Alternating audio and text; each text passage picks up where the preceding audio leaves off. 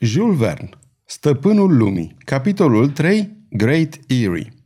A doua zi în zori, Elias Smith și cu mine am plecat de la Morganton pe drumul care, întinzându-se de-a lungul malului stâng al lui Saravba River, duce la târgul Pleasant Garden. Eram însoțiți de cele două călăuze ale noastre, Harry Horn, în vârstă de 30 de ani, și James Brooke, în vârstă de 25 de ani, amândoi localnici la dispoziția turiștilor care își exprimau dorința de a vizita locurile pitorești din munții albaștri și Cumberland, ce alcătuiesc lanțul dublu al munților Alleghenies. Alpiniști încercați, cu brațe și picioare viguroase, abili și experimentați, cunoșteau bine această parte a districtului de până la poalele munților, o trăsură de țară trasă de doi cai zdraveni trebuia să ne ducă până la granița apuseană a statului. În ea se aflau provizii doar pentru două-trei zile, căci expediția noastră nu avea de sigur să dureze mai mult. În alegerea merindelor ne lăsasem în seama domnului Smith, așa că nimic nu avea să ne lipsească, grijuliul meu tovarăș înghesuind în fundul briștii conserve de carne de vită înnăbușită, bucăți de șuncă, o pulpă de căprioară bine rumenită, un butoiaș cu bere, mai multe sticle de whisky și de rachiu, precum și pâine în cantitate suficientă. În ceea ce privește apa proaspătă, izvoarele de pe munte aveau să ne ofere din abundență, alimentate fiind de ploile torențiale ce nu sunt deloc rare în această perioadă a anului. Este inutil să mai adaug că primarul din Morganton, în calitatea sa de vânător neobosit, își luase și pușca și câinele, pe Nisco, care alerga și țopăia pe lângă trăsură. Nisco urma să hăituiască vânatul atunci când aveam să ne aflăm pe câmp sau în pădure, dar trebuia să rămână să ne aștepte la ferma din Wilden împreună cu vizitiul pe tot timpul ascensiunii. Nu avea cum să ne însoțească pe Great Erie din pricina numeroaselor crevase peste care aveam să fim nevoiți să ne croim drum și a stâncilor pe care aveam să fim siliți să ne cățărăm. Cerul era destul de senin, aerul destul de răcoros la acel sfârșit de aprilie, lună cu o vreme încă aspră în America. Norii lunecau iute, mânați de o briză nestatornică, venind dinspre întinsele spații ale Atlanticului, iar între ei se strecurau din când în când raze de soare ce luminau câmpia până departe. Prima zi ne îngădui să ajungem la Pleasant Garden, unde rămasem peste noapte la casa primarului din localitate, un bun prieten al domnului Smith.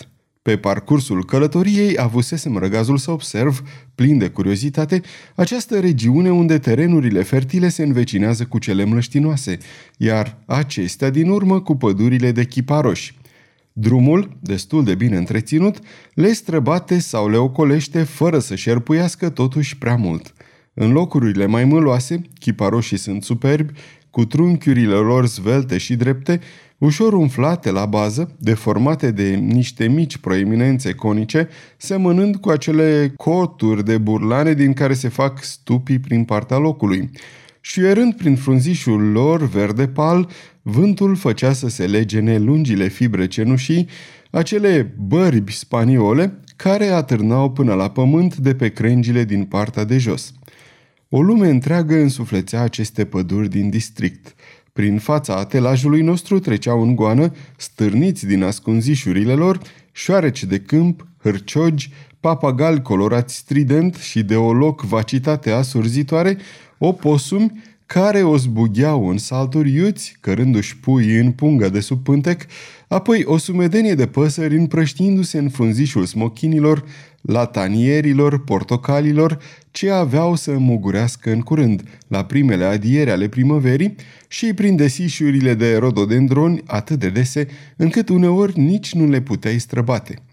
Sosiți seara la Pleasant Garden, furăm găzduiți în mod mulțumitor peste noapte. Aveam tot timpul, a doua zi, să ajungem la ferma din Wilden, la poalele lanțului muntos. Pleasant Garden este un târg de mai mică importanță. Primarul ne primi cu toată ospitalitatea. Cinar în plin de veselie în sufrageria frumoasei sale locuințe, aflată la adăpostul unor stejari înalți. În mod firesc, discuția alunecă spre tentativa noastră de a cerceta suprafața interioară a masivului Great Erie. Aveți dreptate, ne declară gazda noastră. Atât timp cât nu vom afla ce se petrece, sau ce se ascunde acolo în creierul munților, țăranii noștri nu-și vor mai găsi liniștea. Dar, uh, întreba eu, nu s-a mai evit nimic nou de la ultima apariție a flăcărilor de pe Great Erie? Nimic, domnule Stroc. De aici, din Pleasant Garden, creasta muntelui se poate zări cu ușurință până la Back Dome, vârful cel mai înalt. Niciun zgomot suspect nu a ajuns până la noi, nici o licărire nu ni s-a arătat. Și dacă o ceată de draci s-a cuibărit acolo, se pare că și-au stins cazanele cu smoală și au plecat să-și caute alt bârlog în munții Alleghenies. Draci? strigă domnul Smith. Ei bine, îmi place să cred că nu s-au cărăbănit fără să lase nicio urmă, măcar un vârf de coadă sau de corn. O să vedem noi. A doua zi, pe 29, dis de dimineață, Brișca, gata pregătită, ne aștepta. Domnul Smith se așeză din nou pe locul lui, iar eu pe al meu. Caii porniră în galop șfichiuiți de biciul vizitiului. La capătul acestei zile de călătorie, a doua de când plecasem din Morganton, aveam să poposim la ferma din Wilden, așezată între primele ramificații ale munților albaștri. Priveliștea era mereu aceeași. Pădurile și smârcurile alternau invariabil, acestea din urmă mai rare totuși, deoarece cu cât ne apropiam de poalele munților, terenul începea să se înalțe treptat. De asemenea, ținutul era mai puțin populat. De-abia dacă se mai zărea câte o așezare rătăcită prin codri de stejar, câte o fermă izolată, ale cărei pământuri erau udate din belșug de numeroase rios, ce coborau din văgăuni, afluenți ai râului Saravba. Fauna și flora erau aceleași ca și în ajun, iar vânatul de ajuns pentru ca un vânător să-și poată burduși tolba. Sunt, într-adevăr, ispitit să-mi iau pușca și să îl fluier pe Nisco, spuse domnul Smith. Este pentru prima oară când trec pe aici fără să împușc cu alice, prepelițele și iepurii. Animalele astea de treabă nor să mă mai recunoască. Dar dacă nu ni se isprăvesc proviziile, acum avem altele în cap – să vânăm mistere. Și, adăuga eu, măcar de ne-am alege cu ceva, domnule Smith, nu cumva să dăm kicks. În timpul dimineții a trebuit să străbatem o câmpie nesfârșită, pe întinderea căreia chiparoșii și latanierii creșteau doar în pâlcuri sau în mănunchiuri. Cât vedeai cu ochii, se întindeau o aglomerare de mai mici colibe de pământ, așezate la întâmplare, în care mișuna o lume întreagă de mici rozătoare – Aici viețuiau la oaltă mii și mii de veverițe din acea specie cunoscută îndeopști în America sub numele de câinii câmpiilor. Dacă au fost botezate astfel, asta nu înseamnă că aceste animale seamănă în vreun fel cu vreo rasă canină. Nu, motivul este că schelălăie ca niște potăi și, într-adevăr, pe când treceam în galop pe lângă ele, nu știai cum să-ți astupi urechile. Nu de puține ori întâlnești în Statele Unite astfel de zone de patrupede atât de populate – Naturaliștii citează, printre altele, pe aceea numită Dogville, orașul câinilor, un nume cât se poate de potrivit, ce numără peste un milion de locuitori cu patru labe. Veverițele acestea ce se hrănesc cu rădăcini, cu ierburi și de asemenea cu lăcuste, după care se dau în vânt, sunt de altfel inofensive, dar urlă de te asurzesc. Timpul se menținea frumos, cu o briză puțin cam rece. De fapt, nu trebuie să credeți că în cele două Caroline clima este relativ caldă. Iernile sunt adesea foarte aspre. Mulți portocali pierd din pricina frigului și albia râului Saravba este din când în când înțesată de sloiuri de gheață. După amiază, lanțul munților albaștri, aflat la o depărtare de doar șase mile, apăru pe un perimetru larg – Creasta sa se desena clar pe cerul destul de limpede, brăzdat de norișori subțiri. Foarte împădurit la poale, unde coniferele își încălceau rămurișul, câțiva copaci răzleți se profilau de asemenea în fața unor stânci negricioase cu un aspect bizar. Aici și colo se înălțau tot felul de piscuri cu forme ciudate, pe care, în dreapta, Black Dome le depășea cu creștetul lui uriaș, strălucind în răstimpuri în bătaia soarelui. Ați urcat vreodată în vârful acestei cupole, domnule Smith?" îl întreba eu. Nu," îmi răspunse el, dar mi s-a spus că urcușul este destul de anevoios. De altfel, câțiva turiști au urcat până acolo și, după câte au spus, nu poți răzbate cu privirea în interiorul lui Great Erie.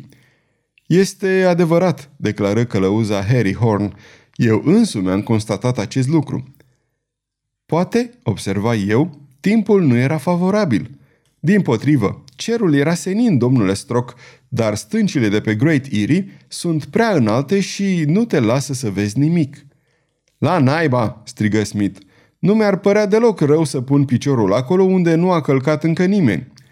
În tot cazul, în ziua aceea părea liniștit, nici nu fumega și nici nu scotea flăcări.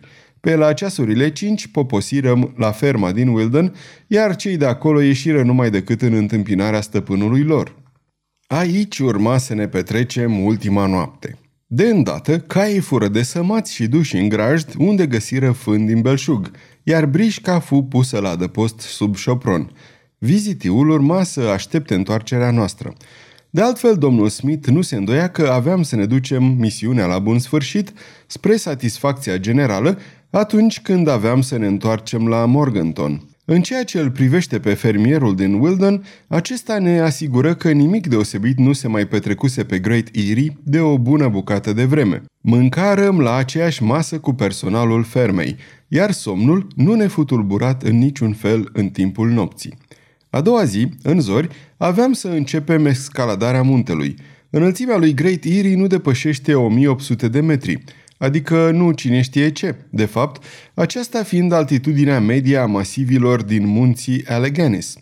Putem considera, deci, că nu vom face un efort prea mare. Câteva ore trebuiau să ne fie de ajuns ca să ajungem pe creastă. Este adevărat, s-ar fi putut ivi dificultăți pe drum, s-ar fi putut să avem de trecut peste prăpăstii, să avem de înfruntat obstacole pe care să fim siliți să le ocolim, aventurându-ne prin locuri primejdioase sau a nevoie de străbătut. Acesta era necunoscutul, partea de hazard și de risc din încercarea noastră.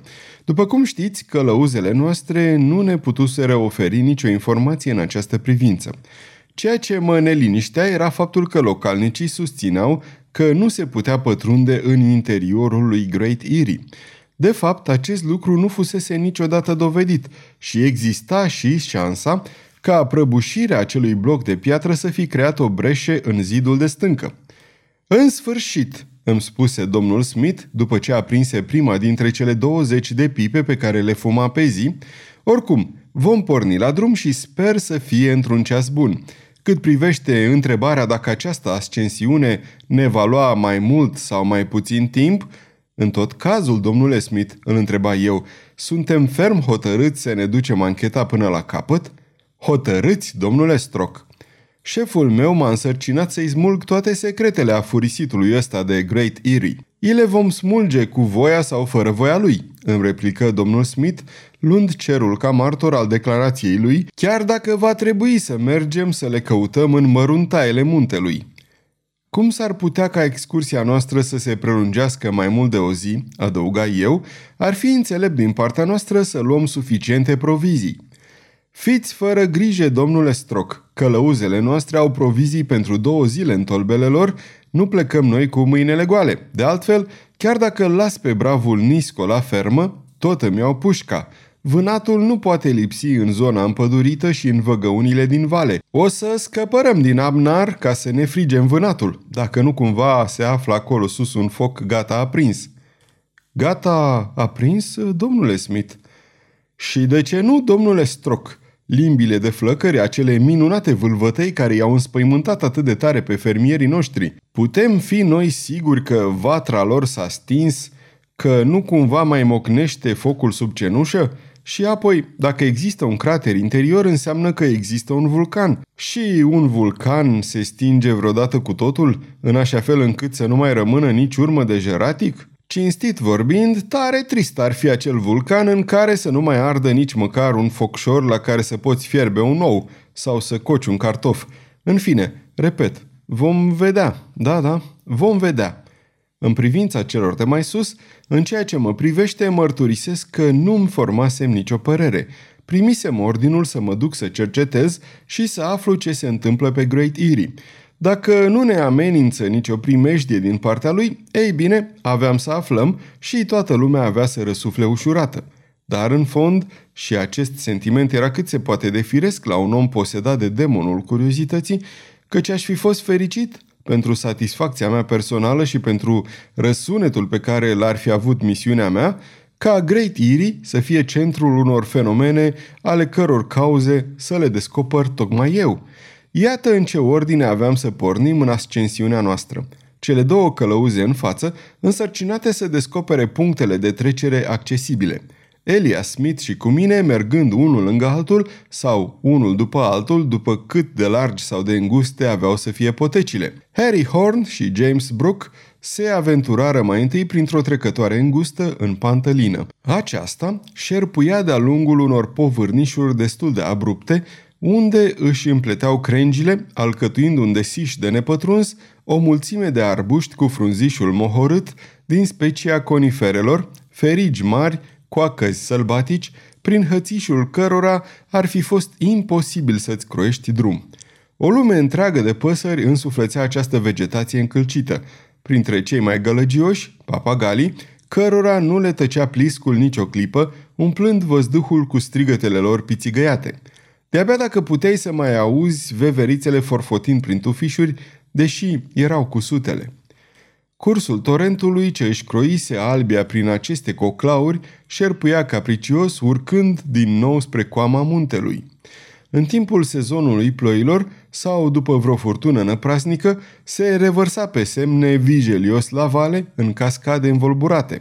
De fapt, părea să fie alimentat doar de apele căzute din cer, căci dacă noi găsisem matca lui perfect uscată, asta însemna că nu își avea izvorul pe crestele lui Great Erie. După o jumătate de oră de mers, urcușul deveni atât de greu, încât furăm nevoiți să o luăm pieziș, când la stânga, când la dreapta, făcând o mulțime de ocoluri. Trecătoarea era de-a dreptul impracticabilă, piciorul nu mai găsea niciun punct de sprijin suficient de solid. Ar fi trebuit să ne agățăm de smocurile de iarbă, să ne tărâm în genunchi și, în aceste condiții, nu am fi izbutit să ajungem sus înainte de apusul soarelui. Pe legea mea, strigă domnul Smith, oprindu-se să-și tragă răsuflarea, acum înțeleg de ce turiștii amatori de ascensiuni pe Great Erie sunt atât de rari. Atât de rari că, după câte știu eu, n-a existat nici măcar unul până acum.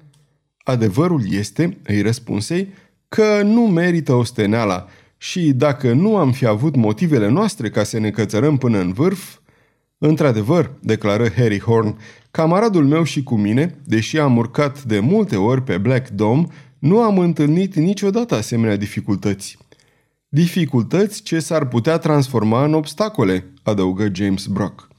Problema era acum să hotărâm prin ce parte să căutăm un drum pieziș. Și la stânga și la dreapta se înălțau masiv stâncoși acoperiți ca de o blană deasă de arbori și de arbuști stufoși. În definitiv, singura soluție era să ne aventurăm pe acolo pe unde panta era mai puțin abruptă. Poate, străbătând porțiunea împădurită, după ce aveam să trecem de lizieră, însoțitorii mei și cu mine am fi putut merge mai în voie. În tot cazul, nu vom mai înainta orbește.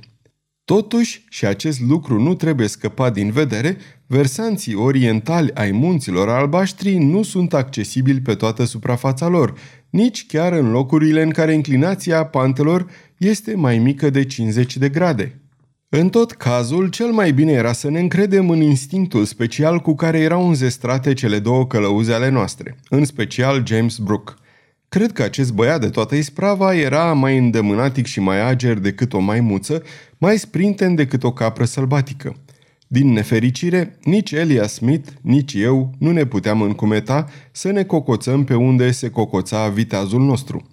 Totuși, în ceea ce mă privește, nădăjduiam să nu rămân de căruță, fiind un cățărător pasionat din fire și foarte obișnuit pe deasupra cu exercițiile fizice – pe oriunde avea să treacă James Brooke, eram hotărât să trec și eu, chiar cu riscul câtorva tumbe. Dar nu la fel stăteau lucrurile cu primul demnitar din Morganton, mai puțin tânăr, mai puțin viguros, mai înalt, mai trupeș și nu așa sigur pe picioare. În mod evident, făcuse până acum toate eforturile să nu rămână în urmă. Uneori sufla ca o focă și, în ciuda protestelor lui, îl obligam să se oprească, să-și mai tragă nițel sufletul. Pe scurt, se dovedi că escaladarea lui Great Erie cerea mult mai mult timp decât apreciasem noi. Socotisem că vom ajunge la zidul de stânci înainte de ora 11 și cu siguranță la 12 aveam să fim la câteva sute de picioare de el. Într-adevăr, pe la ceasurile 10, după încercări repetate de a descoperi un drum accesibil, după o mulțime de ocoluri și reveniri, una dintre călăuze dădu semnalul de popas. Ne aflam la marginea de sus a porțiunii împădurite și copacii, mai răzleți, ne îngăduiau să răzbatem cu privirea până la primele rânduri de stânci de pe Great Erie.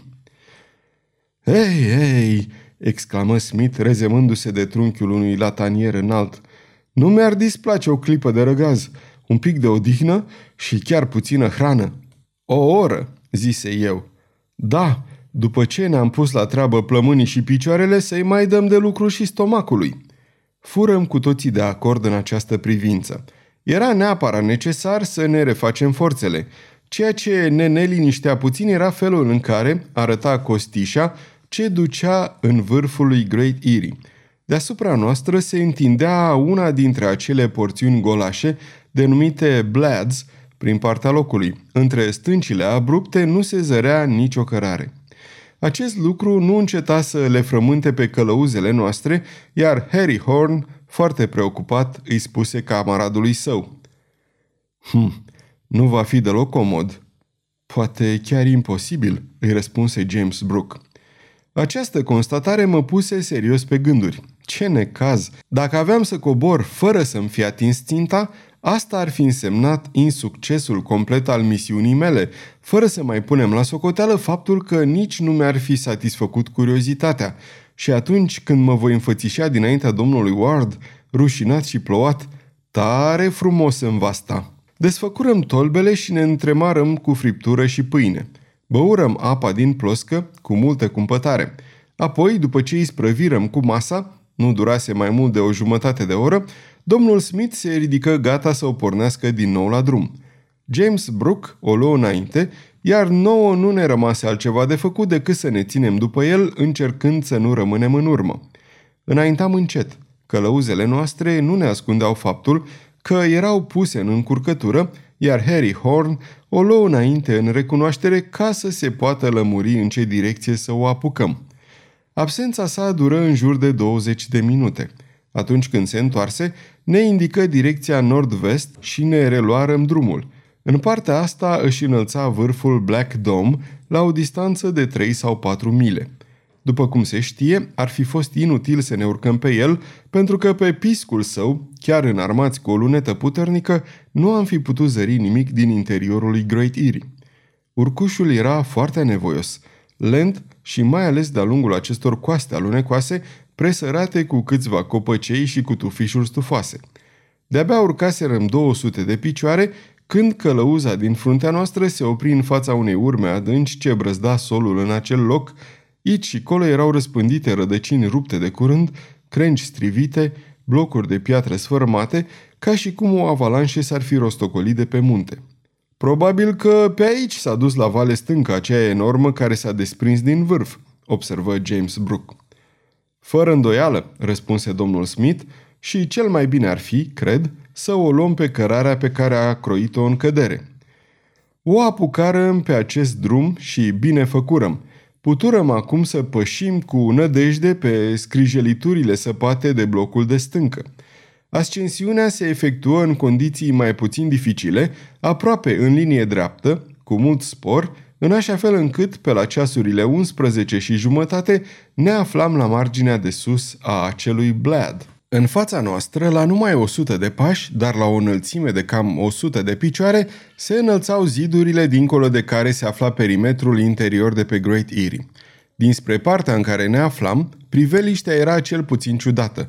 Piscuri ascuțite, colți de piatră, între altele o stâncă a cărei siluetă stranie semăna cu un vultur uriaș, gata să-și ia zborul în înaltul cerului.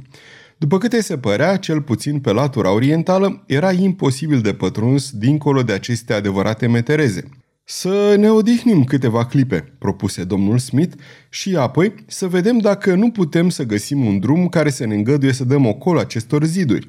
În tot cazul, ținu să remarce Harry Horn, din partea asta trebuie să se fi desprins blocul de stâncă și nu se zărește nicio spărtură. Era adevărat, deși nu exista nicio îndoială că de aici se prăbușise bucata de piatră. După un răgaz de 10 minute, cele două călăuze se ridicară și pe un povârniș destul de alunecos ajunserăm la marginea platoului. Acum nu mai aveam decât să o luăm pe lângă stâncile care, la o înălțime de 50 de picioare, stăteau aplecate deasupra văii, lărgindu-se ca marginile unui coș. Prin urmare, chiar dacă am fi avut niște scări, tot nu am fi putut să ne cățărăm pe aceste parapete. Hotărât lucru. Great Eerie începea să capete în ochii mei un aspect cu totul fantastic. Nu aș fi fost deloc surprins să aflu că este bântuit de dragoni, de balauri, de himere și de alte specii ale tetralogiei mitologice puși să-l păzească. În vremea asta continuam să dăm ocol acestei circumvalații, atât de minuțios clădită, încât părea mai degrabă opera omului decât o creație a naturii. Nici o știrbitură, nici un spațiu lăsat liber printre stânci prin care să poți încerca să te strecori. Pretutindeni, acest zid înalt de 100 de picioare peste care era imposibil să treci. După ce merserăm pe marginea platoului timp de un ceas și jumătate, am ajuns în punctul din care pornisem, locul ultimului popas, la limita acelui blad. Nu îmi puteam ascunde necazul și dezamăgirea și mi se părea că nici domnul Smith nu era mai puțin necăjit și mai puțin dezamăgit decât mine. Mii de draci, strigă el, nu vom ști niciodată ce se află în interiorul acestui blestema de Great Eerie și dacă este un crater.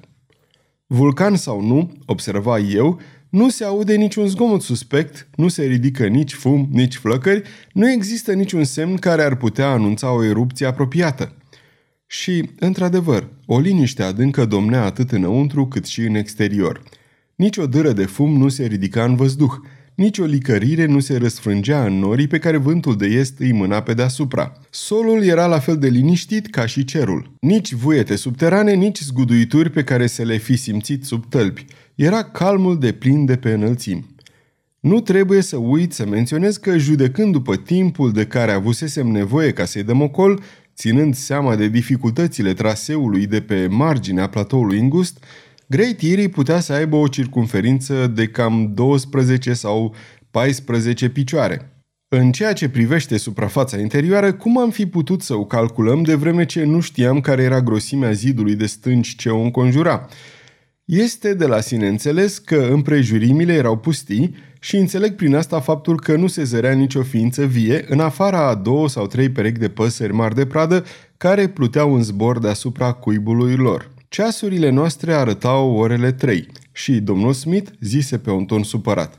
Chiar dacă am rămâne aici până diseară, tot nu am aflat mai multe. Trebuie să plecăm, domnule Stroc, dacă vrem să ne întoarcem la Pleasant Garden înainte de căderea nopții.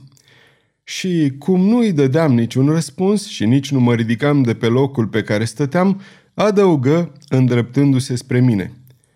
Ei bine, domnule Stroc, nu spui nimic? Nu mai auzit?" Sincer vorbind, îmi venea tare greu să mă las pe gubaș și să cobor, fără să fi îndeplinit misiunea. Simțeam, odată cu imboldul irezistibil de a stărui, cum curiozitatea mea nesatisfăcută sporește. Dar ce puteam să fac? Stătea în puterea mea să pătrund cu forța în misteriosul spațiu de dincolo de ziduri, să mă cațăr pe stâncile înalte? A trebuit să mă resemnez și, după ce am aruncat o ultimă privire spre Great Eerie, am pornit-o pe urmele însoțitorilor mei ce începuseră să coboare panta acestui blad. La întoarcere nu avurăm de întâmpinat mari dificultăți și nici efortul nu fu prea mare. Înainte de orele 5 coborâsem deja și intram în sala unde fermierul din Wilden ne aștepta cu băuturi răcoritoare și mâncăruri consistente. Așadar, nu ați reușit să pătrundeți înăuntru?" ne întrebă el. Nu, răspunse domnul Smith. Și până la urmă îmi vine să cred că toată povestea asta cu Great Eerie există doar în imaginația bravilor noștri concetățeni. La orele 8 și jumătate seara, brișca noastră se oprea în fața casei primarului din Pleasant Garden, unde urma să ne petrecem noaptea. Și, în timp ce mă chinuiam în zadar să adorm, mă întrebam dacă nu ar fi mai bine să rămân câteva zile în târg și să pregătesc o nouă ascensiune – dar avea oare mai multe șanse de reușită decât prima? Lucrul cel mai înțelept la urma urmei era să mă întorc la Washington și să mă consult cu domnul Ward. Așa că, a doua zi seara, la Morganton, după ce mă achitai față de cele două călăuze, îmi luai rămas bun de la domnul Smith și mă îndreptai spre gară, de unde luai rapidul spre Raleigh. Sfârșitul capitolului 3